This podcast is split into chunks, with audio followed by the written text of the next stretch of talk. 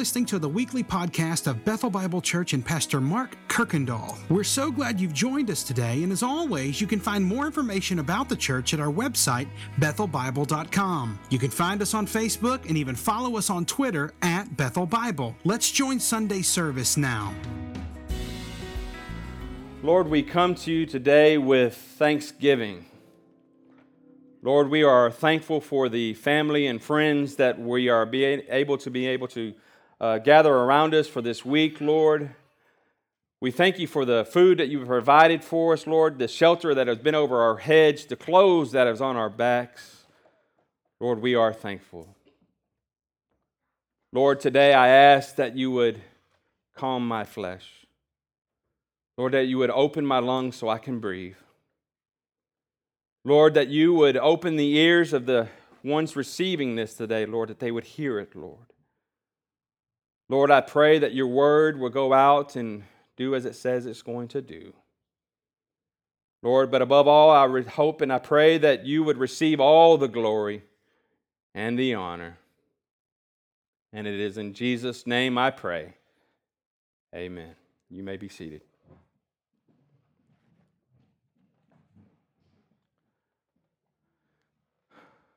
Well, good morning. Glad to see everyone here today, that you're not too full of Thanksgiving dinner and able to get up and make it into Sunday service. For those of you that do not know me, my name is Fredo Hernandez. I am a co leader here of Club 45, that is our fourth and fifth graders. I am super honored to have another opportunity to speak to you today. Today we will be coming out of John chapter 7, verses 1 through 31. Before we get into that, though, let's look at where we've come from in chapter 6. Jesus told some hard truths in chapter 6, so hard that the Bible says that many of his disciples left him and no longer followed him. Even to the extent that Jesus turns and he challenges the 12 and he asks them, Will they also leave him? To where Peter answers, Where will we go? So, just as in so many of our own lives, we are in transition. We are transitioning from chapter 6 into chapter 7. We are transitioning from Thanksgiving into Christmas. And unfortunately, many of us are transitioning from football into basketball. My eldest son, who both of my sons were here earlier today, they were in the first service, but being working men, they both have jobs and they have to go to work, and so that's why they're not here now. But my eldest son, a couple of weeks ago, played his last football game ever for White House. And we are now transitioning into basketball. I love basketball. It's an exciting season. I'm excited for the season and I'm excited for the time that we are in. And to let you know a little bit about how I sermon prep, how my sermon prep goes, I'll, I'll let you in on a little bit about that. I do a lot of studying on the verses and the chapters that we're going to be going over. I listened to multiple pastors, uh, their sermons over that subject and that verses in those chapters. I discussed and I talked with a lot of like minded people to hear what they say. Maybe I'm missing something. Maybe the Lord can reveal something to me through them. But when it all comes down to writing it out, because I write out my sermon word for word, I do like most basketball players do. I put on some headphones. I put on a beat and I get zoned out, zoned out to the world, other than what the scriptures are saying and where the Lord is telling me. So, without further ado, let's dive into the word, starting in verses 1, and we'll go through 8.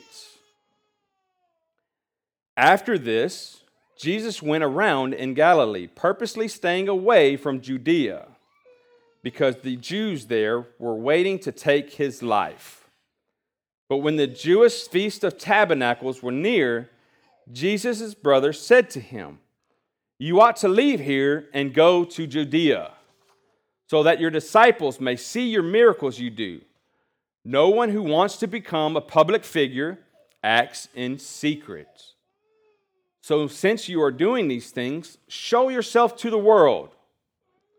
For even his own brothers did not believe in him.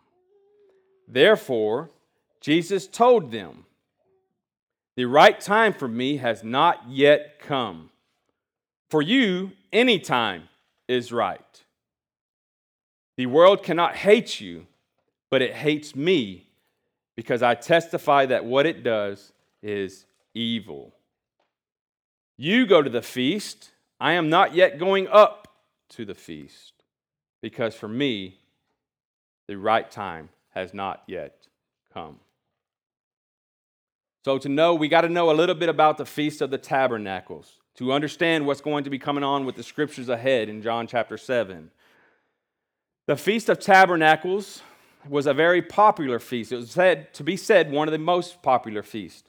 And it was also called the Feast of Booths because during this week long time of the feast, the Jews would live in tents and it was to remind them of God's faithfulness while they wandered in the desert for 40 years. That God provided for them manna from heaven. And He also provided for them water. That even that they were still sinful, that God provided for them. Every day during the feast, the people would gather, and the priest would take them down to the pool and they would draw water. And they would be singing, and they would be saying of hymns like that of out of Isaiah 12 and other proverbs. And then the priest would take the water and they would go back to the altar and they would walk around it. And the priest would ceremonially pour it out. Other than the seventh day, they would walk around the altar seven times, like they did around Jericho. In the Lord's time, the feast would also be time, it would be a time of expectations, of hope that the Messiah would appear and rescue them from their Roman conquerors. Again, this is very important to know for the, for the scriptures that are com- going to be coming, what Jesus is going to be saying later on in this chapter. There would be countless thousands of Jews there. Probably the most religious rabbis would be there. So when Jesus' brothers were encouraging him to go, they were thinking, what better way to build your crowd? Because in last chapter 6, Jesus lost many of his followers. The Bible says that many of them never followed him again. What better way to build your crowd than to go to the feast and perform your miracles so that your name would be great? They did not believe in him, they did not know who he was and why he was sent here. So Jesus tells them basically that they are of the world and not of the Heavenly Father.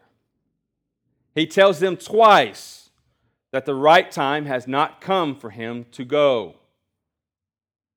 That any time for them is right because they are of the world but Jesus is in so in tune with the Heavenly Father that he knows that his time is not yet to go to Judea. That actually a couple of days will need to pass before he can go. So he tells his brothers to go ahead and go to the feast. Now, I have one example and I also have a story to tell you about God's timing. The example, you will need to know a little bit more about me. I am very self confident about how I look in anything that I'm doing. If I'm going to go ref a basketball game, I'm going to need to look presentable. Whether I'm going to work, even though I work in construction, I still yet like to look presentable. I get a haircut every two weeks like clockwork every two weeks. I like to be clean shaven, nothing out of place. Now, to let you know, I've not been able to get a haircut in about three weeks because my barber, which she's really, I don't know how you want to say that, she's a lady, but I'm not going to say she's a stylist because that's, that's not my style. So my barber was pregnant and she gave birth to her child, and so yet she has some time off, and I don't go to nobody else because I'm particular. So I had not been able to get a haircut in over three weeks. Also, for like 10 years now, I've, I've dearly wanted to grow a beard. But it's just not going to happen. I truly believe that it's not, it is in God's will for me not to be able to grow one. I can look at my sons and I can be like, how? They have a full, but, ah. But one of the things that I've heard to let it grow, you just got to let it go. Just quit messing with it. Just let it go and it'll, it'll grow. So I have purposely not shaven the side of my face for about three to four weeks now. yes. So for many men, any time seems right for them to grow a beard. But for me, my time has not yet come. And probably never will come.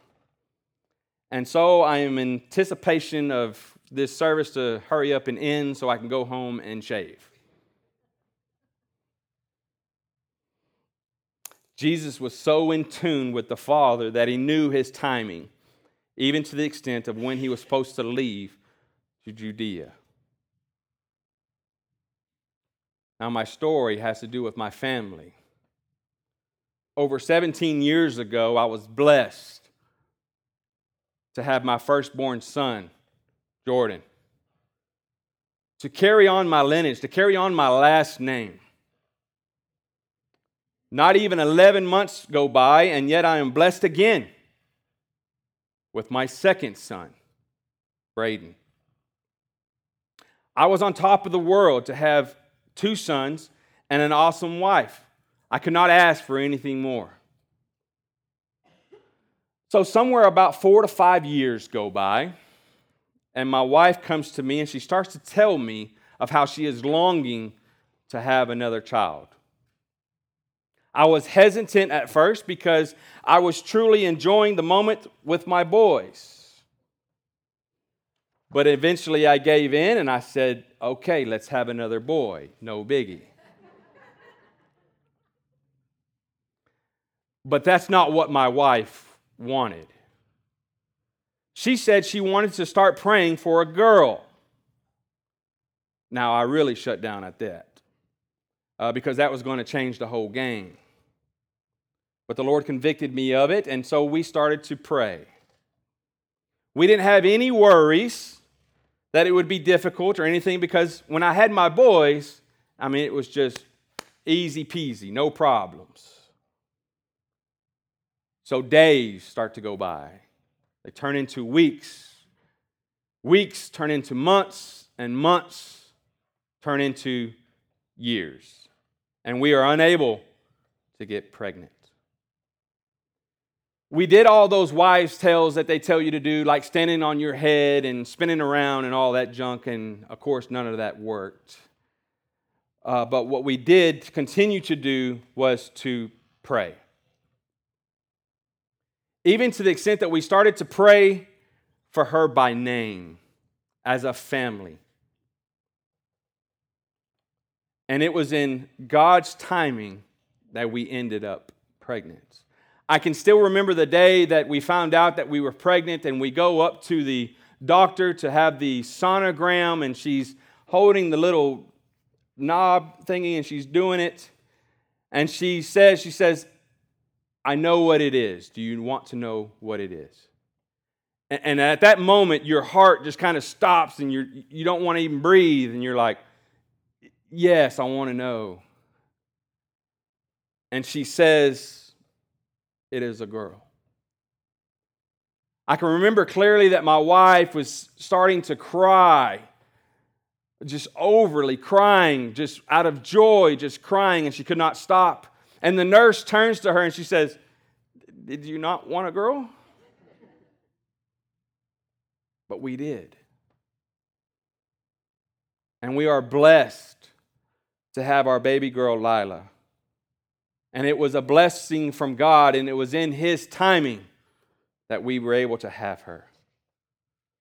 So, some things that we want to happen will happen, and others will not. It will all be in God's timing. Just as, just as Jesus didn't go up to Judea when his brothers wanted him to, but only when the Heavenly Father wanted him to. So let's continue in verses 9 through 13. Having said this, he stayed in Galilee. However, after his brothers had left for the feast, he also went, not publicly, but in secret. Now at the feast, the Jews were watching for him and asking, Where is that man? Among the crowds, there were widespread whispering about him. Some said, He is a good man. Others replied, No, he deceives the people. But no one would say anything publicly about him for fear of the Jews. Now, this is a small part of the story that if, if but it has so much impact in it that if we were just to read it and keep on going, we would miss something. Every time I read this part of it, it reminds me of when I met Shawn Bradley. Now, Shawn Bradley was a professional basketball player who stood 7'5, 7'6 when he was drafted, he was drafted in a high draft class that had players like Chris Webber, Penny Hardaway, Jamal Mashburn. You know, I, I, never knew that my useless knowledge of basketball would ever come into play, but it is today. Anyhow, Shawn Bradley was drafted with the number two pick to the Philadelphia 76ers and he was after that he played for them for a little bit he was traded twice and he ended up playing for uh, the dallas mavericks on one easter weekend me and the family was in san antonio and we were having a, a nice little just small weekend getaway we went to seaworld and everything of this sort and we were staying in this nice hotel in san antonio and it was rumored that when the visiting teams would come and play the spurs that they would stay in this hotel so the next day I got up and I looked out the window, and sure enough, there are two large buses. And the first thing that came to my mind, there's a team here. Sure enough, it was the Dallas Mavericks. So I quickly get dressed and I scramble down to the elevator to go see if I can see anybody that's in the team. While in the elevator, there was a couple of guys in there and they were talking. And they were whispering and they were saying, Do you think that we will be able to see Shawn Bradley or Dirk or Steve Nash or Michael Finley? Some of them were saying that Bradley was trash, that he was washed up, and others were saying, You know, he's nice, he's okay, he's still pretty good. No one would really say anything too loudly because, you know, you don't know who's listening. And when we got out of the elevator, there he stood the living giant himself, Shawn Bradley, all seven six of him. I didn't want any pictures, I didn't want any autographs or anything like that. All I wanted to do was to shake the man's hand. And after standing in the back what seemed like ages, I built up enough courage to go up there to shake his hand. And that was it. That was the whole experience. I went over there and I shook his hand, and of course, his hand engulfed my own. And I stood there and I watched the rest of the team load up on the buses. So you may be wondering, how does this have to tie into the people whispering about Jesus? Some of them were saying that he was a good man. Others were saying that no, he's deceiving the people. John, the writer John, is pointing out all of the people's disbelief in him. Well, you may say, well, there were some of them that were saying, no, he's a good man. They were whispering about it. No one would actually publicly come out and say anything about him. It looked like they were ashamed of him. When that guys in the elevator were talking trash about Shawn Bradley, I wouldn't step up and say anything about him because deep down, I felt the same way, if I was being totally honest with you. I didn't think he was great as he once was. I did think that he was washed up. I was ashamed of how he played, like I had any stake in how he played. I was ashamed of him. So it is as the people that are standing around at the, t- at the courts just whispering about Jesus. They were ashamed. Jesus says, If anyone is ashamed of me and my words, the Son of Man will be ashamed of him when he comes in his glory and in the glory of the Father and of the holy angels. That's why I love Romans 1 16. What people do behind the scenes tells you a lot of how they really feel. Let's continue in verses 14 through 24. Not until halfway through the feast did Jesus go up to the temple courts and begin to teach. The Jews were amazed and asked, How did this man get such learning without having studied? Jesus answered, My teaching is not my own. It comes from him who sent me. If anyone chooses to do God's will, he will find out whether my teaching comes from God or whether I speak of my own. He who speaks on his own does so to gain honor for himself. But he who works for the honor of the one who sent him is a man of truth. There is nothing false about him. Hasn't Moses given you the law? Yet not one of you keeps the law. Why are you trying to kill me? You are demon possessed, the crowd answered. Who is trying to kill you? Jesus said to them, I did one miracle and you're all astonished. Yet because Moses gave you the circumcision, though actually did not come from Moses, but from the patriarchs, you circumcised a child on the Sabbath. Now, if a child can be circumcised on the Sabbath so that the law of Moses may not be broken, why are you angry with me for healing the whole man on the Sabbath? Stop judging by mere appearances and make a right judgment. Jesus waits till halfway through the feast to start teaching.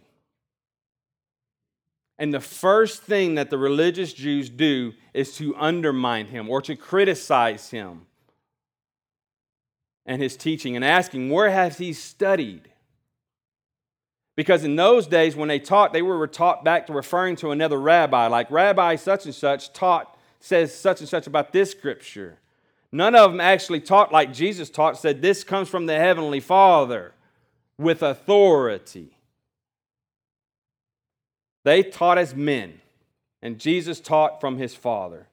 And the religious Jews were angry at him because they could not control him or what he said. Jesus plainly says that his teaching is not of his own, but of the one who sent him. Then he transitioned. He turns back to the issue at hand. He's going to show them that they are masked by their spiritual supremacy. He's going to show them their faults and their need of a Savior. He asks them, Didn't Moses give you the law? Why don't you keep it?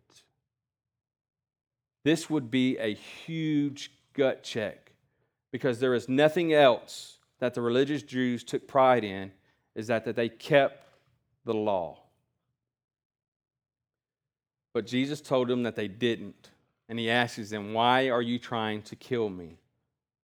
To the people would answered because they weren't actually trying to grab him or anything yet, but Jesus knew. They said that you are demon possessed or that you are paranoid.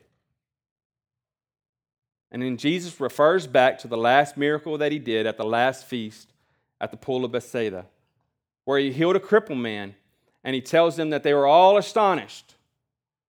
But then he points out their own failures that a child can be circumcised on the Sabbath to keep the law of a child being circumcised on the eighth day after birth. And, then he, he says, Why can't a whole man be healed also on the Sabbath? He's pointing out that he is still Lord over the Sabbath day. The Jews are mad and angry at him. By this, it shows that even the religious Jews did not know him or who he was.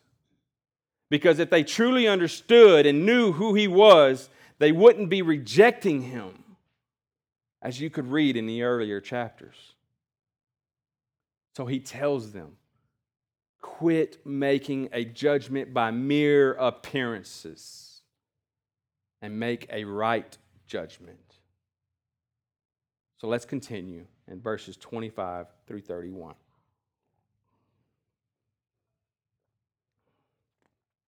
At that point, some of the people of Jerusalem began to ask, Isn't this the man they are trying to kill? Here he is, speaking publicly and they are not saying a word to him. Have the authorities really concluded that he is the Christ? But we know where he is from. Then Jesus, still teaching in the temple courts, cried out, Yes, you know me, and you know where I am from. I am not here on my own, but he who sent me is true. You do not know him, but I know him because I am from him, and he sent me. At this, they tried to seize him, but no one laid a hand on him because his time had not yet come. Still, many in the crowd put their faith in him. They said, When the Christ comes, will he do more miraculous signs than this? In verse 25, the people are asking, Isn't this the man that they are trying to kill? Here he is. So there is a common knowledge that the people that they wanted to kill Jesus. It just shows that in the earlier scriptures that he wasn't actually physically trying to kill him, but Jesus knew their motives. They were asking if the authorities had made up their mind that he was the Christ without saying anything. No one would make a decision on their own. Everybody was waiting on somebody else to step up and to make a decision. But they were all hung up because they knew him. That they knew him in the basic sense that they knew his mother and his brothers, and that they knew where he grew up. And at the point where Jesus stops teaching and he tells them that, yes, you know me on that level, but you do not truly know me or the one who sent me that he is from God and that God sent him. And on this, they tried to grab him. But again, they could not succeed because his time had not yet come. It is all in God's timing. In this passage we read today from John 1 or John 7, I hope that you have seen that everything is working along God's timing. And that also that the writer John is pointing out that many did not know Jesus. They did not know him or why he was here. His family did not know him. The common people did not know him. And the religious Jews did not know him. Also, in this passage, if you were to go back and you were to look and to count, there are a bunch of questions whether about Jesus or Jesus asking them himself, but all the same, there were a lot of questions. This, this time, the people of this time were waiting for a Savior to return and didn't know that He was there the whole time. That He would sacrifice Himself for them, that He would be the water that they needed to quench their thirst, that He would be the light that they needed to guide them. But they did not know it. So I leave you with a question Do you know him? Do you know Jesus as your Lord and Savior? Do you know that He died on a cross for you and was raised from the grave on the third day? Do you know Him? And if so, then rejoice because we know of our Savior. And if not, I pray that He reveals Himself to you and that I and the pastors and the elders or anyone in this church would love to talk to you about such things. Do we know Him? Let us stand and we will end with a word of prayer.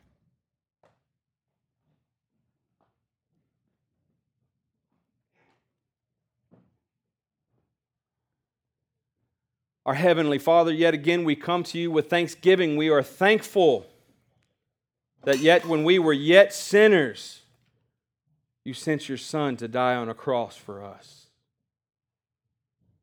Lord, again, we thank you for the family that is surrounded by us and the friends, Lord. Lord, we thank you for everything that you have done and will continue to do in our lives. Lord, we just pray that you keep us safe as we come and we go. But again, Lord, we thank you for your Son, Jesus. Lord, and again, we ask that your words go out and they do as they are to do. Keep us safe and keep us in your will. And it is in Jesus' name I pray. Amen. Thanks again for listening to the podcast today. We hope that you were blessed and encouraged. And if you have any questions or comments, we want you to let us know. Simply send your thoughts to questions at bethelbible.com.